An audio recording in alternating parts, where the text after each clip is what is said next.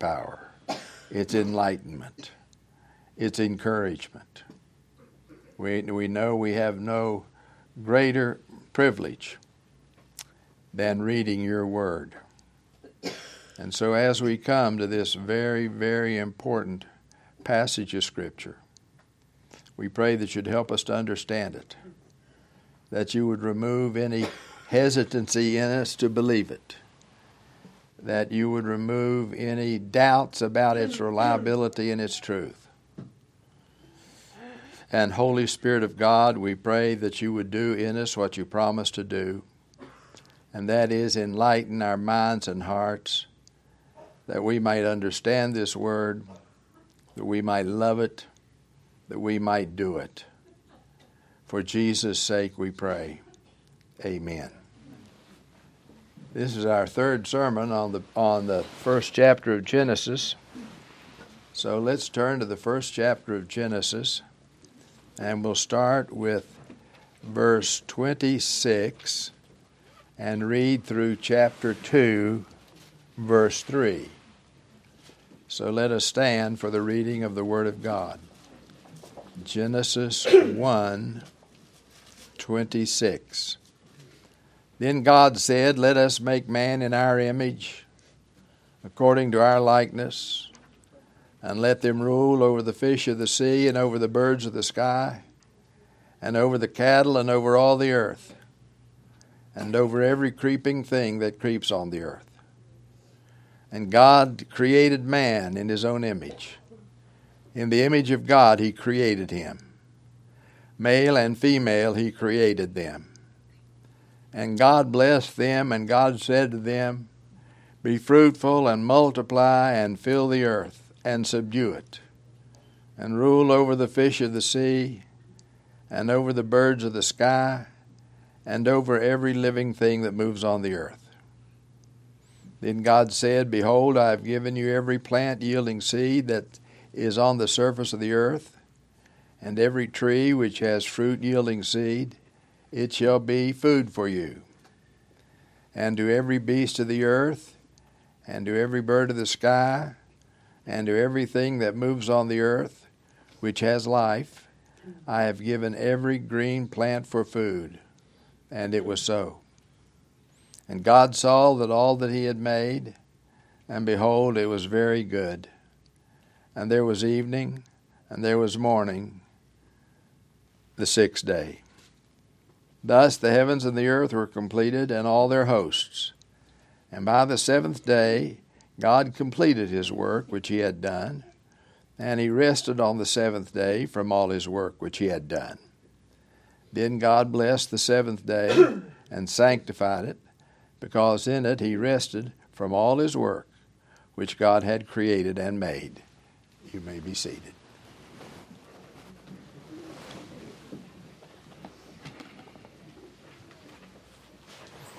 I preached through the uh, book of Genesis in 1992. There's one person here that was there then, Pat Garland. And maybe Mercy was there. A little bit lower. Yeah, right. Uh, but we, we ought to preach on it even more and familiarize ourselves with it. I read of one theologian, famous person, I think it was uh, Francis Schaeffer, who said that when he witnesses to people, he spends more time talking on creation than he does on the redemption. Because if you don't understand creation, you can't understand redemption, Jesus Christ, or anything else. Now, all of you know that there was a momentous reformation that took place in Europe in the 16th century. It was the rediscovery of the doctrine of salvation by grace alone. But what most people don't realize is there was a first Reformation a thousand years earlier, without which the second Reformation would never have taken place. And the first Reformation was the recovery of the doctrine of creation and of man. Let me just give you a thumbnail sketch of that Reformation. a thousand years before the Protestant Reformation. One of the great leaders of that Reformation, of course, was Augustine. Europe was in the uh, uh, tied up in the shackles of classical philosophy. Classical philosophy was the philosophy of Greece and of Rome. And as long as Europe was under its thumb, there was stagnation, there was superstition, and there was not cultural advance. But then, when God enlightened men's minds concerning the nature of creation and the role of man in that creation, Europe broke free from its chains. Classical philosophy began to collapse as Christianity became the dominant force in Western Europe. And it's because of that Reformation that Western civilization was born. If the West was founded on Greek philosophy, as all the liberals and humanists say, there never would have been any advance to Western civilization. It would not be the great culture it has been for all these centuries because Greek philosophy couldn't produce it. Greek philosophy did not believe there was an infinite personal God who reveals himself to man and who causes all things to move along according to his eternal plan. Uh, Greek philosophy believes there's no ultimate purpose to creation, it's meaningless. And so life is spent in a flight from the boredom of that meaninglessness. Man in ancient Greece was a part of nature, just like a tree. But when God caused men to realize that man is not only a part of nation, nature, but is made in the image of God, things begin, begin to change. So, with the collapse of classical Greek culture and the rise of Christianity and its understanding of, of uh, creation and of man, Western civilization, or the best of Western civilization, was born. Man finally was seen as an image of God, to have dominion over all of creation. And with that reformation and rediscovery of creation, you have the beginnings of, of uh, inventions, technology, understanding of history. Greeks had no love for history because they didn't believe history was going anywhere. They believed that history was just going in circles and there wasn't any meaning to history at all. But then Augustine wrote his powerful books, Confession of Faith and the City of God, and said that history is being moved along by Christ's powerful word, and there's an ultimate purpose. And man finds satisfaction and contentment and escape from his anxiety as he lives for the purpose of God, uh, is faithful to the plan of God, and sees life as a calling to uh, use all of his energies and all of his strengths to glorify God. Everything changed. If you want a good book, that's all I'm going to say about that.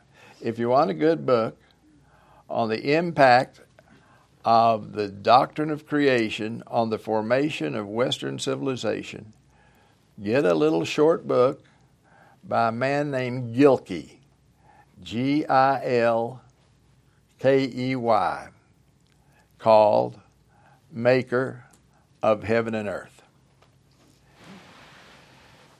And uh, well, that's not all I'm going to say. I'm going to say some more. And so, uh, so uh, what the reason things changed is because finally man understood that the Creator is the Redeemer. He has a great interest in history and in mankind. And I will be so bold as to say that unless you believe that the Creator is the Redeemer, you're lost. Because what does the Bible say? It says, In the beginning, God, in the beginning was the Word by which God created the universe. And the Word was God, was with God, and was God, and all things were made by Him, and nothing that was made was, was made. And the Word became flesh and dwelt among us, and we beheld His glory as the only begotten of the Father, full of grace and truth. That's Jesus. Who's the Creator? Jesus. Who's the Redeemer? Jesus. And once Europe understood that, life has never been the same. And insofar as the West is committed to the doctrine the Creator is the Redeemer, civilization will advance and will improve. And insofar as the West turns from those historical truths, it withers up and it dies and it becomes perverted as we see what's going on today. So let's look again at the first chapter of Genesis. There are some other things I wanted to point out in our study of it that I hadn't had enough time to point out yet. So there's four things I want us to look at in the, our text. I want us to look a little more on the image of God. We've talked about that already. We'll talk about it some more in days to come. Uh, let's look at the dominion mandate. You see, the West did not advance until the man realized there was a dominion mandate. Those two doctrines, the image of God and the dominion mandate, lie right at the base of the best of Western civilization. So, the image of God, dominion mandate, the goodness of creation, and the Sabbath day. So let's say a little bit more about the image of God. We've already talked about the fact that image means resemblance. God created Adam and Eve to resemble Him on a creaturely level. Not to resemble Him physically, because God does not have a body like man, but to resemble His character, so that they will live on earth the way God lives in heaven, and their characters will reflect the character of Almighty God, but on a creaturely level. We so that when people see you as a Christian, with the image of God restored in you, they you will remind them of God. That's what it means to be godly. But the word image also means mirror. And God made man to be a mirror that he would hold up and constantly look into. Because God loves to adore the display of his power in the creation of man. So God looks at you and God loves it. He doesn't like the, the fractured nature of that image. He doesn't love the way it's defaced, but that image is there. And you were made to be a mirror for God to hold. And you were made to resemble the character of God on a creaturely level. But what I want to bring out today is that the reason you have a mind is because you're made in the image of God. You're able to think. You're able to plan. You're able to look at the sun and the moon and the stars that He made on the fourth day and uh, create calendars and determine days and months and years. You're able to reason. You realize the Greeks were dead wrong when they said that truth originates with the reason, with reason. They we understand that reason's not the source of truth. Truth doesn't originate with man. We understand, however, that reason is a tool, a God given tool to help us understand His will for our lives. But you know, there's something else about you that's true, and it, it wouldn't be true if you weren't made in the image of God. You know what it is? You talk. You have a language. You use nouns and verbs and adjectives and adverbs. No animal does that. You do it because God does it. God talked and the universe came into being. And then he talked to Adam, and Adam came into being. See, God's a verbalizer.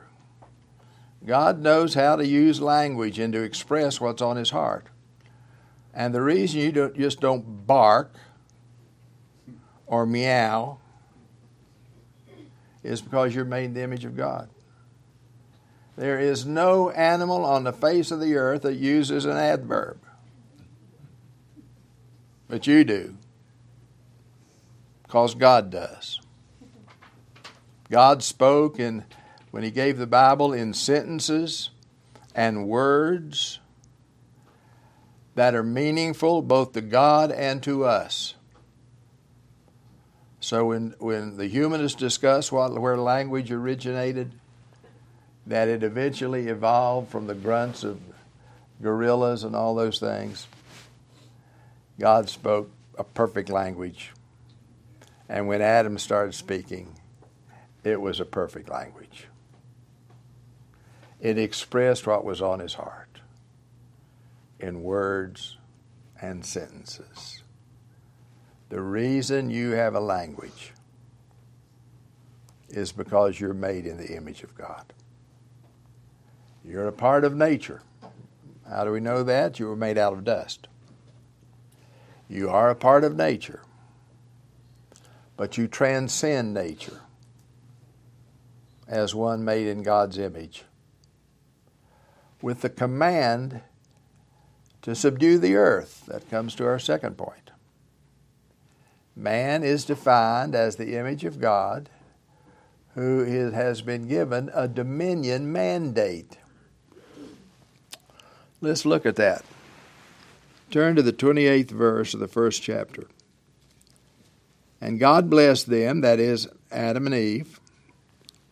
And God said to them, Be fruitful and multiply and fill the earth and subdue it, and rule over the fish of the sea, and over the birds of the sky, and over every living thing that moves on the face of the earth.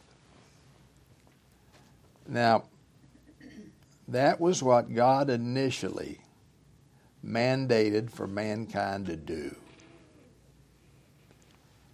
And the Lord Jesus Christ came to earth as the perfect image of God to restore the defaced image of God in you so that you might be restored to man's original purpose. You see, it wasn't just Adam and Eve that were given this dominion mandate as individuals. They were given this mandate as the image of God, as the representatives of the whole human race. This mandate is as much addressed to you as it was to them. And you know, mankind cannot escape what he is. Unbelieving mankind tries his best to. Unbelieving mankind tries his best to escape the image of God. He can't do it. He's still made in the image of God it's defaced, it's broken. It reflects Satan more than it does God on occasion. But man cannot escape what he is.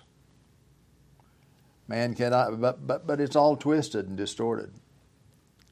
He has a mind, but he doesn't use it to understand truth. He uses it to understand a lie. He has abilities and powers only because he's made the image of God, but he uses them for himself. And he still lives in terms of the dominion mandate. He can't escape it. The problem is, instead of ruling over things for the glory of God, he uses everything for his own glory. And as a result, unbelieving man cannot create societies and cultures and families and homes and businesses that are pleasing to God and satisfactory to the human race. But a, person restored in the image of God can. So let's see what this dominion mandate is. It's very simple. It says, in effect, be fruitful and multiply and fill the earth. Have children. Be civilization makers. Generation after generation. You have children, your children have children, their children have children, on down the line. Fill the earth with godly children. Children that you raise in the, in the nurtured admonition of the Lord. Uh, build a civilization that is based upon the Word of God and is aimed at glorifying God.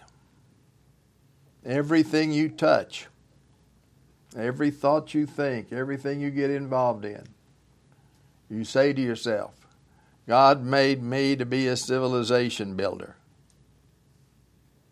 I'm not just somebody that sits around and learns to play guitar and waits for Jesus to come and burn us everything up and we raptured we're raptured out of here. That's not the Christian faith. The Christian faith is God made you in his image to build a civilization that would glorify him. You look at the great men and women of God throughout the ages, that's the way they saw themselves. The pilgrims and the Puritans that came to this country in the 1600s, why did they come? To learn to play guitar and sit on a hill and wait for Jesus to come? No. They came over here to North America to build a civilization that would glorify God. And once we forgot why we were made and what the purpose of our existence is, and what the mission is that God has sent us on, once we forgot that, we lost our culture. I had a good friend that wrote a great book one time. It's worth get, worth getting, called "The Stealing of America." His name was John Whitehead. But one time I had to tell him, Brother John, the title's dead wrong. They didn't steal it. We gave it to them. We surrendered. We stepped out of the picture. We started believing that the only thing's important is dying and go to heaven while the world goes to hell. And then the enemy of God steps into the vacuum and changes everything. So now, where did Adam and Eve live? They lived in the Garden of Eden. The Garden of Eden was a rich place. It had minerals, gold, rivers, all kinds of vegetation. It was a gorgeous place. And what God is saying, Adam and Eve, I've placed you in my garden so that you can use all the resources of my garden to build a civilization. I didn't put all these things in my garden just so you'd like them. I put those things in my garden so that you would have energies and powers and resources that you need to build a civilization. So you would build God honoring homes. You would live God honoring lives. You'd build God honoring businesses. You'd build God honoring schools. You would build God honoring institutions. You'd build a God honoring civilization with all these resources that I'm giving to you down through your generations. So, Adam and Eve, here's what I want you to do. Why don't you have babies? Why don't you have a lot of babies? I want you to teach them. And then I want you to use the resources that I've given you to train these babies of yours as they grow up to build civilizations till the end of time that are Christ honoring. I want you to multiply fill the earth, subdue it, and exercise dominion over it. That doesn't mean be a petty dictator. That doesn't mean being a domineering person. It means everything you touch, I want you to use for my glory. And I want you to have dominion over everything upon the face of this earth so that it's under your control. I want you to do it as a prophet. I want you to, as a prophet, interpret everything in life by my word. You've named the animals. Now, that doesn't mean you just flip a coin and say, I'm going to name you tiger. Flip another coin, I'm going to name you elephant. No, that's what naming, that's not what naming meant in the Bible. To name something is to give it something that reflects its character and reflects its nature. So Adam and Eve had to really study these things. They had to give names to these animals that were suitable for what they were and how they lived. So use the Word of God to interpret everything in life. And as a priest, dedicate everything in your life to the living God. Whatever you do. If you have a garden, dedicate it to me. If you build a home, dedicate it to me. If you have a business, dedicate it to me. That's what priests do.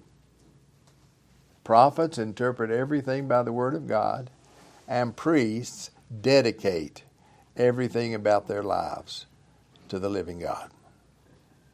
And I also want you to uh, exercise dominion as a king and as a queen. I want you to rule over things. I want you to make, uh, God says, I put everything in order now. The Word was originally formless and void, and darkness was upon the face of the deep. And in six days I put everything in order. I gave life something that it couldn't give itself. Besides light and life, I gave it order. Now you maintain that order. Make sure chaos doesn't creep in.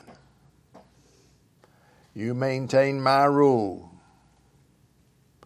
You live in terms of my authority on uh, over life, and you practice self-control. That's the first place you act as a king and a queen. Is practice self-control over your, over your own life, and then be in control of everything: your family, all the resources, so that Satan doesn't use them, but you use them to the glory of God. That's what I want you to do, mankind. I want you to be a civilization builder as a prophet and as a priest and as a king. So when you were born again by the power of the Holy Spirit, Christ, the perfect image of God, restored the image of God in you so that you would be restored to your original purpose as a human being to build a civilization as a prophet and a priest and a king. God's people did that. They discovered the doctrine of creation, the nature of creation, the role of man in creation, and then they built a civilization for a thousand years that they called Christendom. They wanted every part of Western Europe to be under the dominion of Christ. They didn't do it well. They didn't do it well. But they self consciously sought to make Europe a Christian Europe. And that Christendom was strengthened with the Reformation and then with the Renaissance, with the uh, Enlightenment, it disappeared.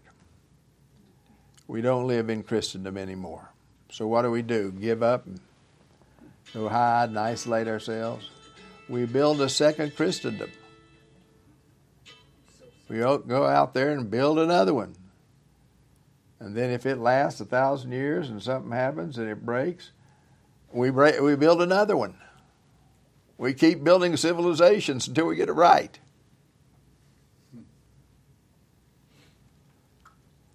Now, that's the nature of the Christian life. That is faithfulness to the dominion mandate. It's not enough just to read the Bible unless you use what you learn from what you read as a prophet and a priest and a king to use all the resources made available to you to build a second Christendom.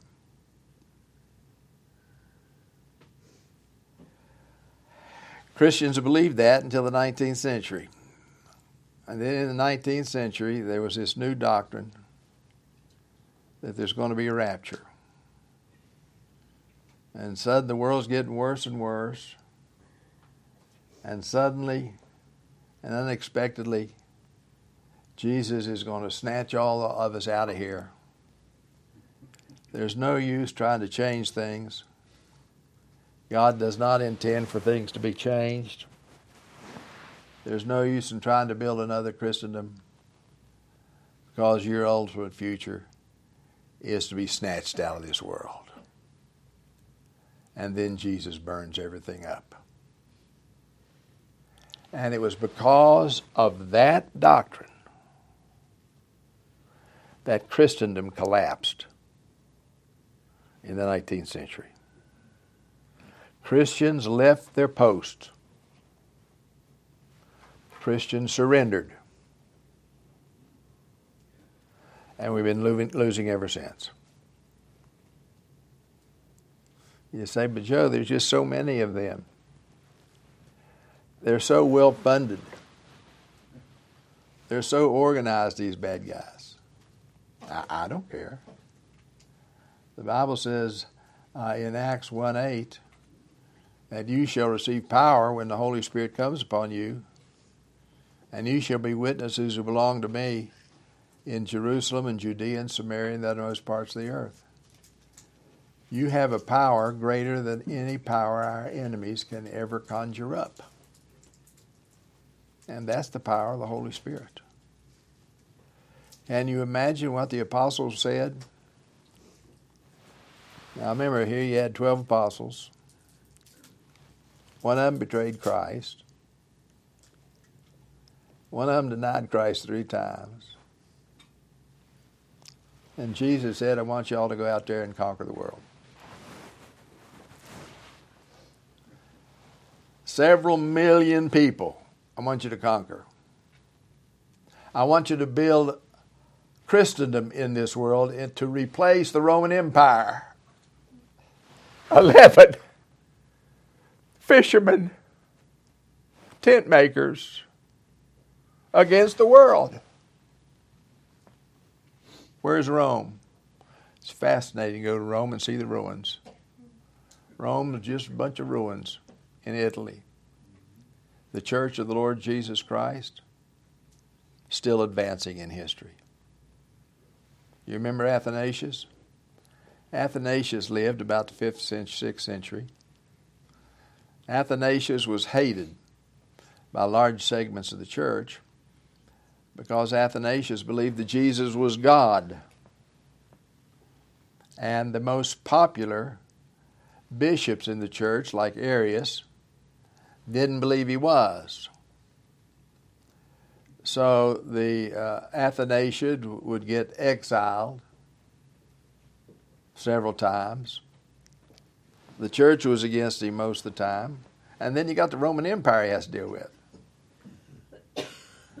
And so somebody came up to Athanasius, said, Athanasius, don't you know that the world's against you?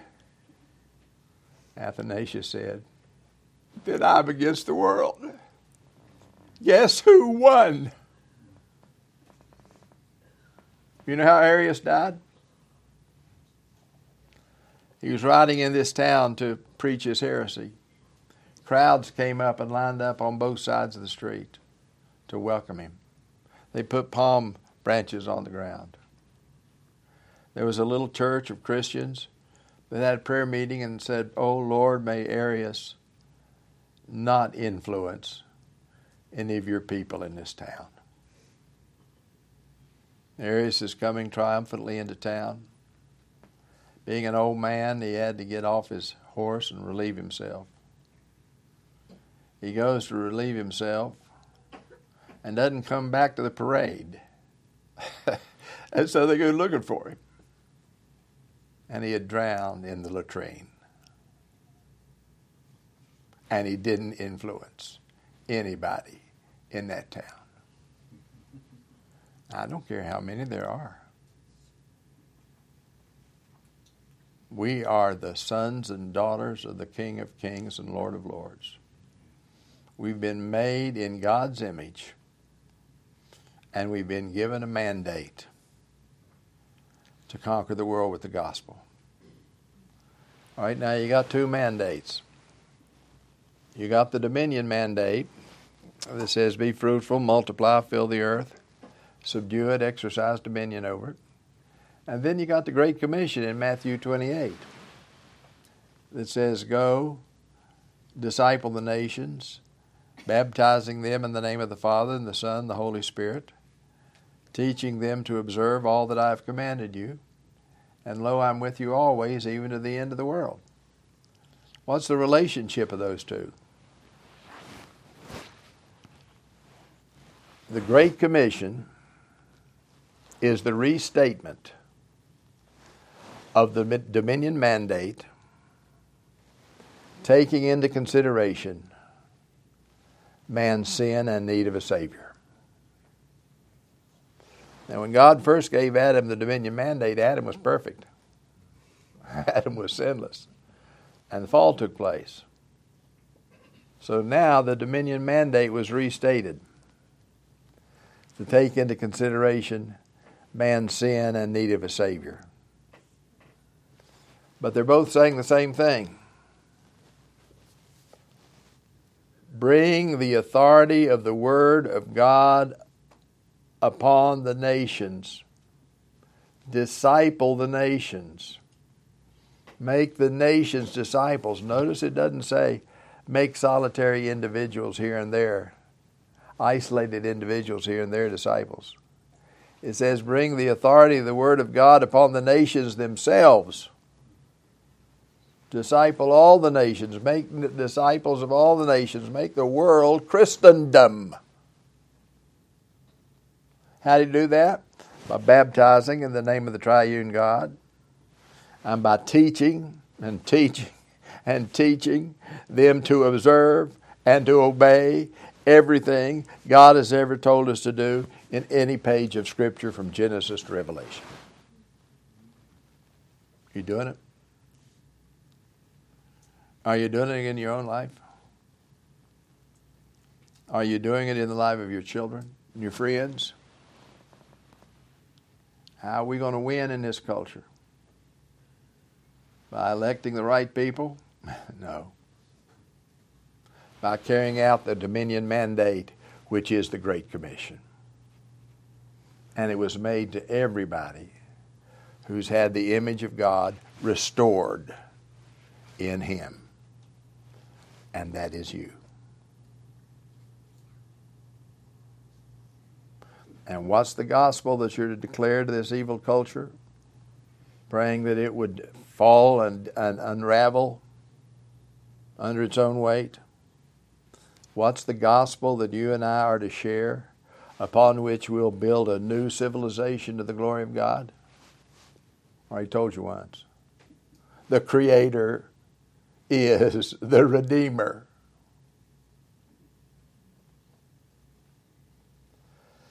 Third point I want to talk about today. Talked about the image of God, the dominion mandate. Now I want to talk about the goodness of creation.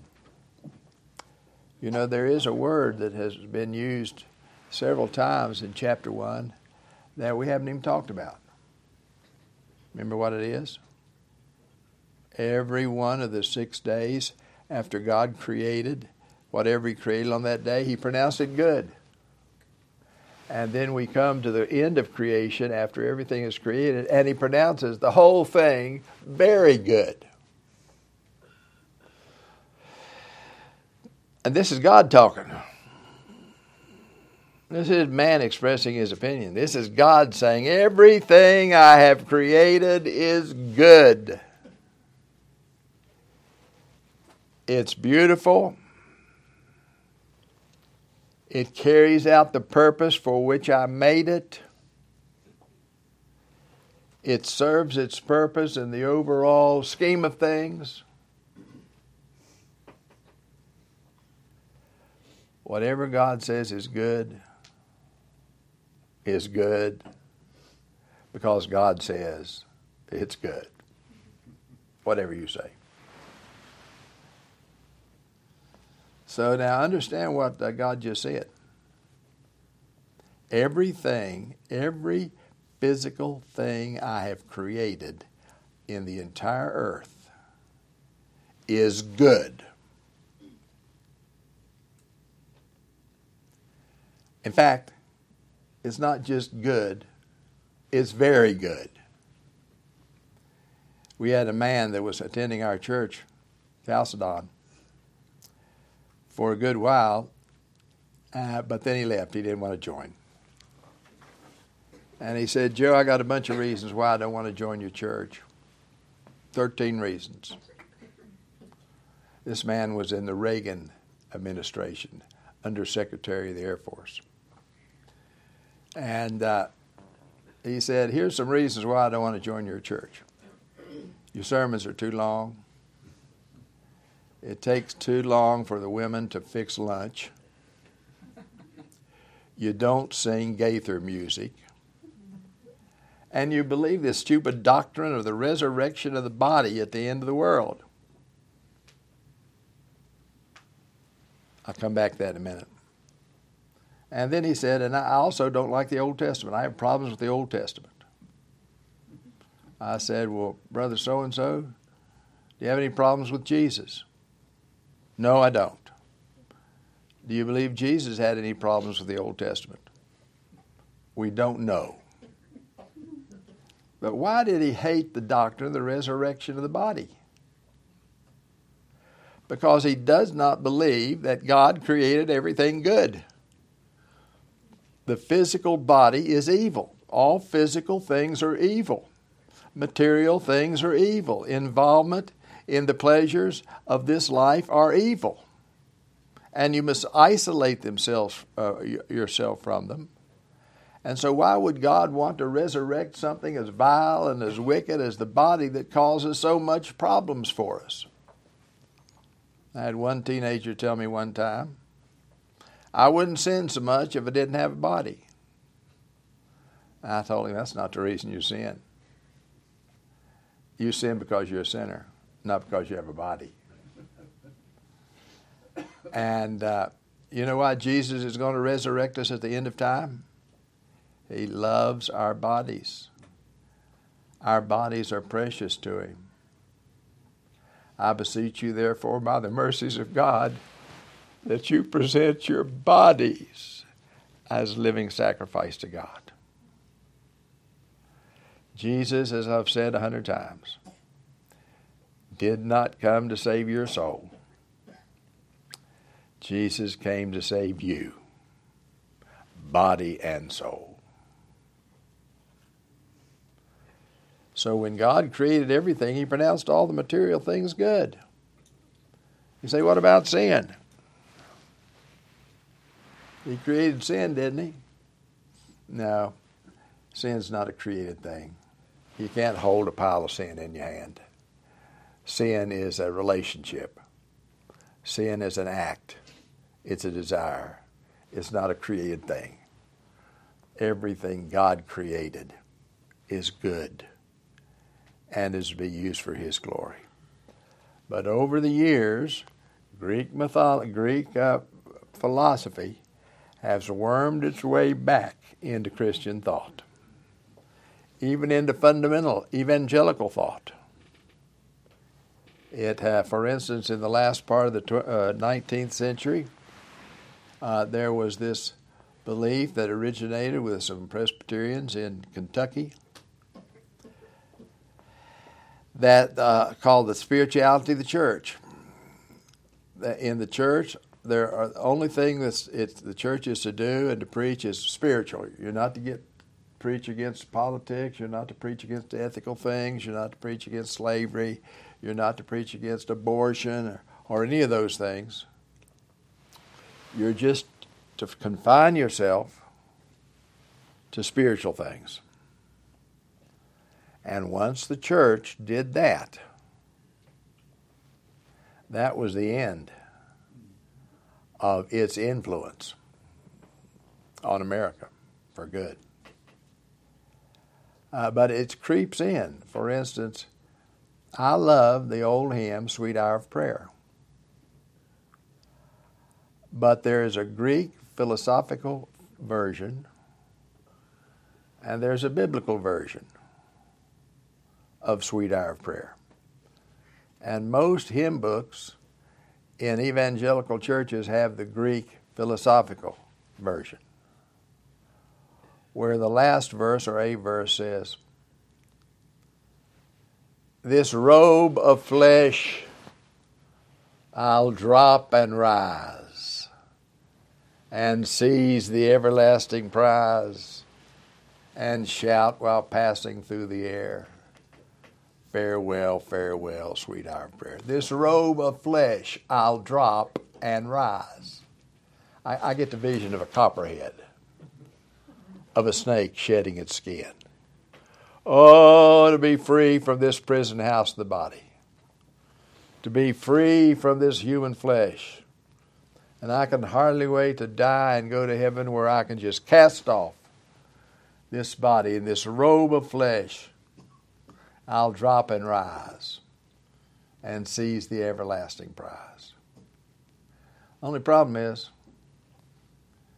death is not the last word. You still got resurrection. And you're not dropping any flesh at the resurrection.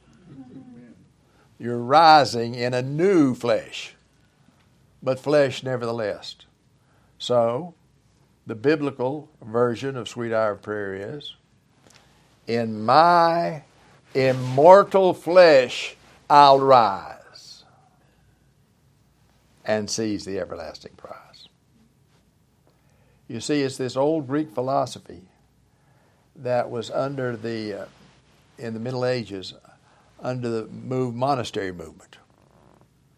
You know, the monks and the nuns thought if we can just isolate ourselves, separate ourselves from everything pertaining to earth and go off and live in a monastery, take vows of perpetual chastity, take vows of silence, and just separate ourselves entirely, we'll get closer to God. Didn't work. It did not work.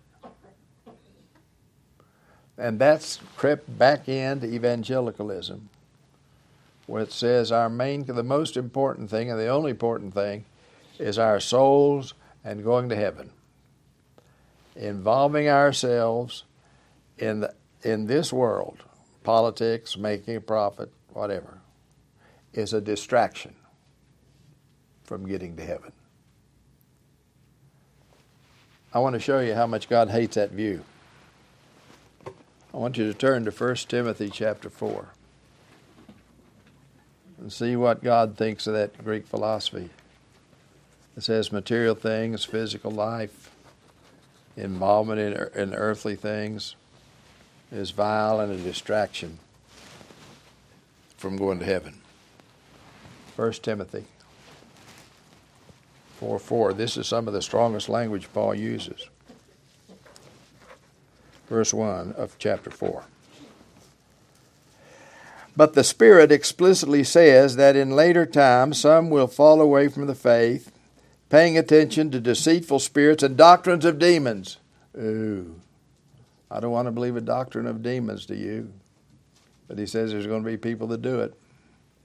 By means of the hypocrisy of, li- of liars, seared in their own conscience as with a branding iron. What are these doctrines of demons? Men who forbid, forbid marriage as a Roman Catholic priest. That's the Pope of Rome. because singlehood is closer to God than marriage. Doctrine of demons. Men who forbid marriage and advocate abstaining from foods. People say Christians ought not to drink wine. That's a doctrine of demons.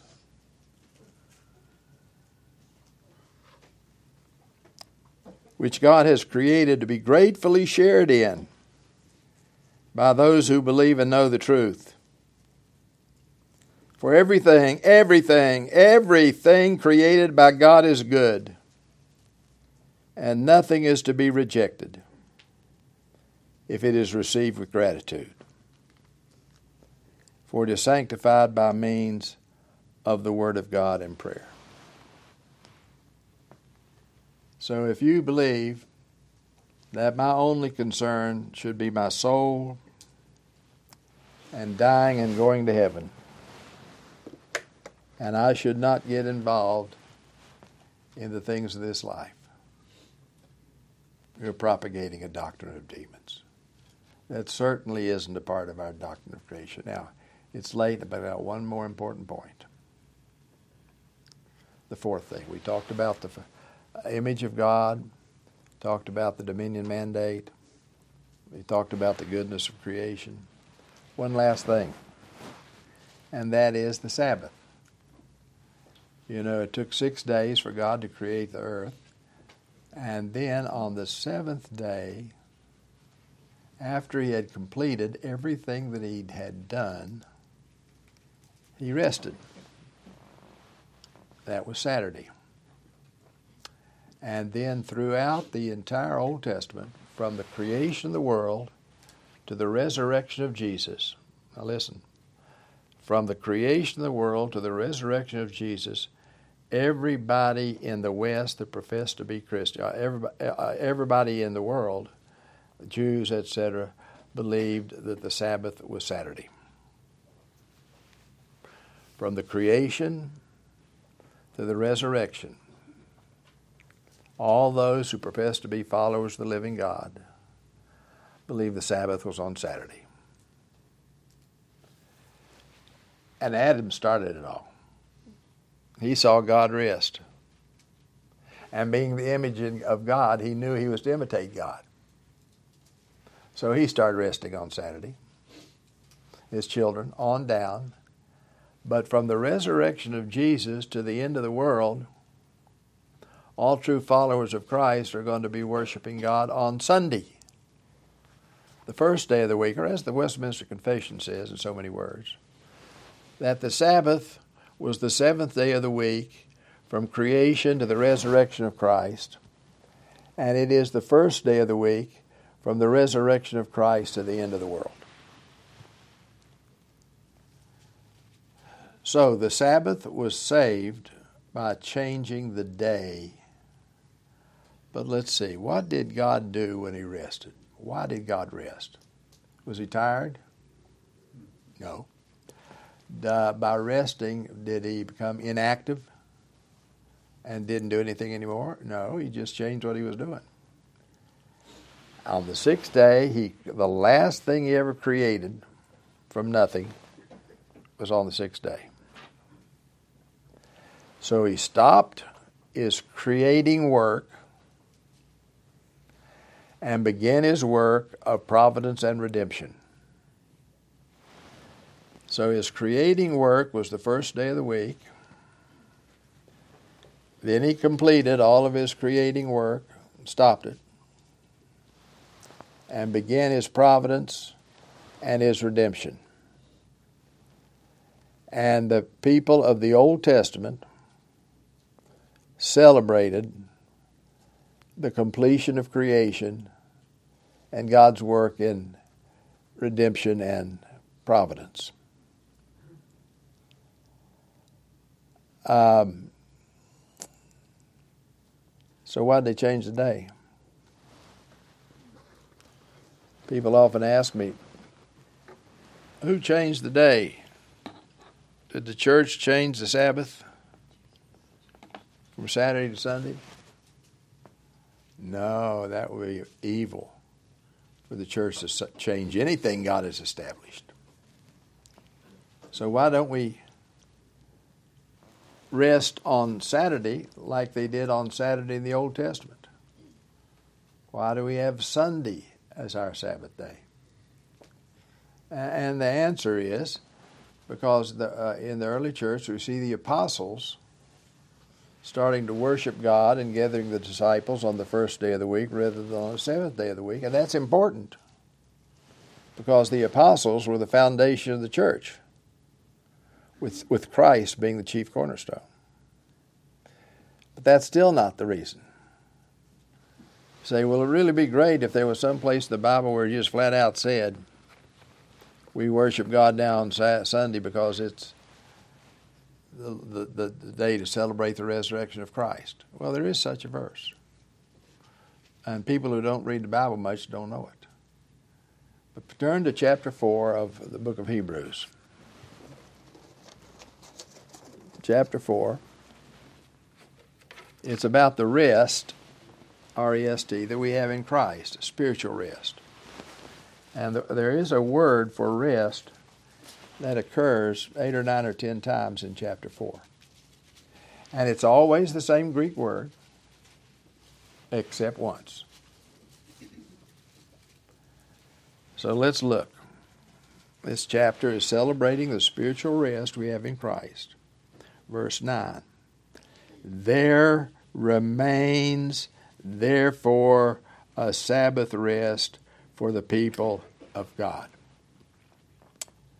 Look at every word in there. Therefore, therefore, because we have a spiritual rest in Christ, there remains a Sabbath rest for the people of God.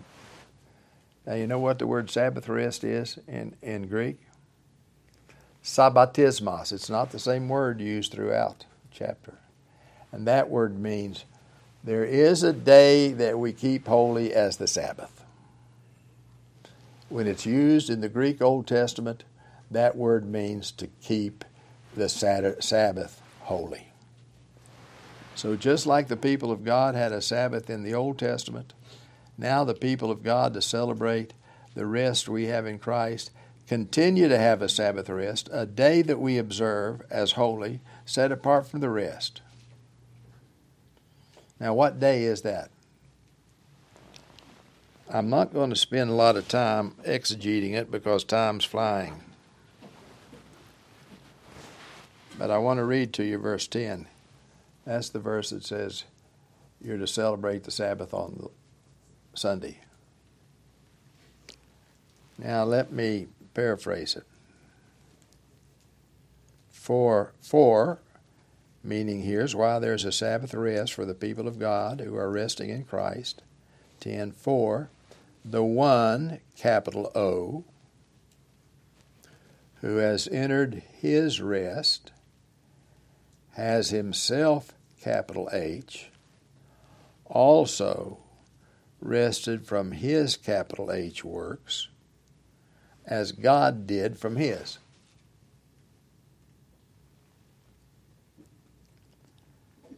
Now, what does that mean?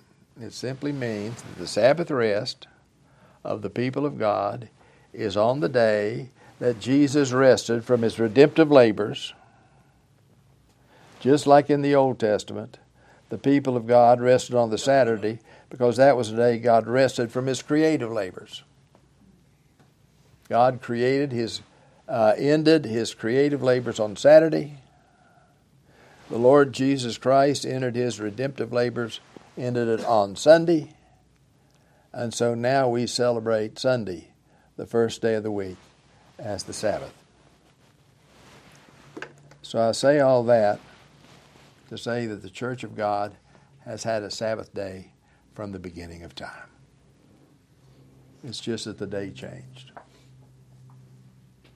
So when you're celebrating Sunday as the celebrating of Christ, the, the finishing of Christ's redemptive work when he was raised from the dead, you're doing what God's people have done for 4,000 years. So there we have the setting of the stage. The first chapter of Genesis is the steady setting of the stage for the playing out of the drama of redemption that the rest of the Bible's about. And that you can see now, I trust, that if you don't understand creation, you'll never understand redemption. Let us pray.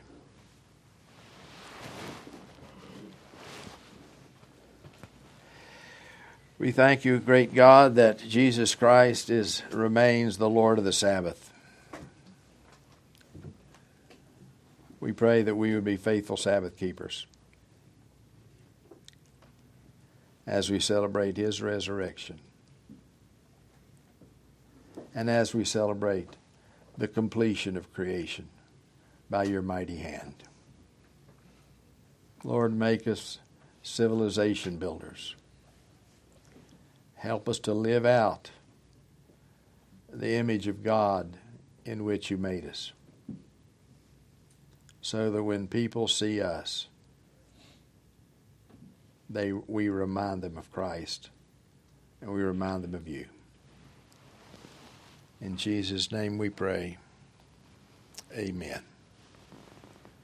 Let us stand and confess our faith in the living God as we recite together the Apostles' Creed. I believe in God the Father Almighty, maker of heaven and earth, and in Jesus Christ, his only Son, our Lord, who was conceived by the Holy Ghost, born of the Virgin Mary, suffered under Pontius Pilate, was crucified, dead, and buried. He descended into hell. The third day he rose again from the dead. He ascended into heaven and sitteth on the right hand of God the Father Almighty. From thence he shall come to judge the quick and the dead. I believe in the Holy Ghost, the Holy Catholic Church, the communion of saints, the forgiveness of sins, the resurrection of the body, and the life everlasting. Amen. You may be seated. So, the great blessing about the Lord's Supper is the Lord of the Sabbath is here on His special day. That's why we celebrate the completion of redemption by the Creator incarnate on the Christian Sabbath. So these things will always be on our mind and before the eyes of our faith. And Jesus physically, the Lord of the Sabbath, sits at the right hand of God. By His Holy Spirit, He is present here with us. And He does things supernaturally in our heart by the power of the Spirit that nobody but true Christians can ever experience. So as we take this meal to get together, thank the Lord of the Sabbath for finishing our salvation.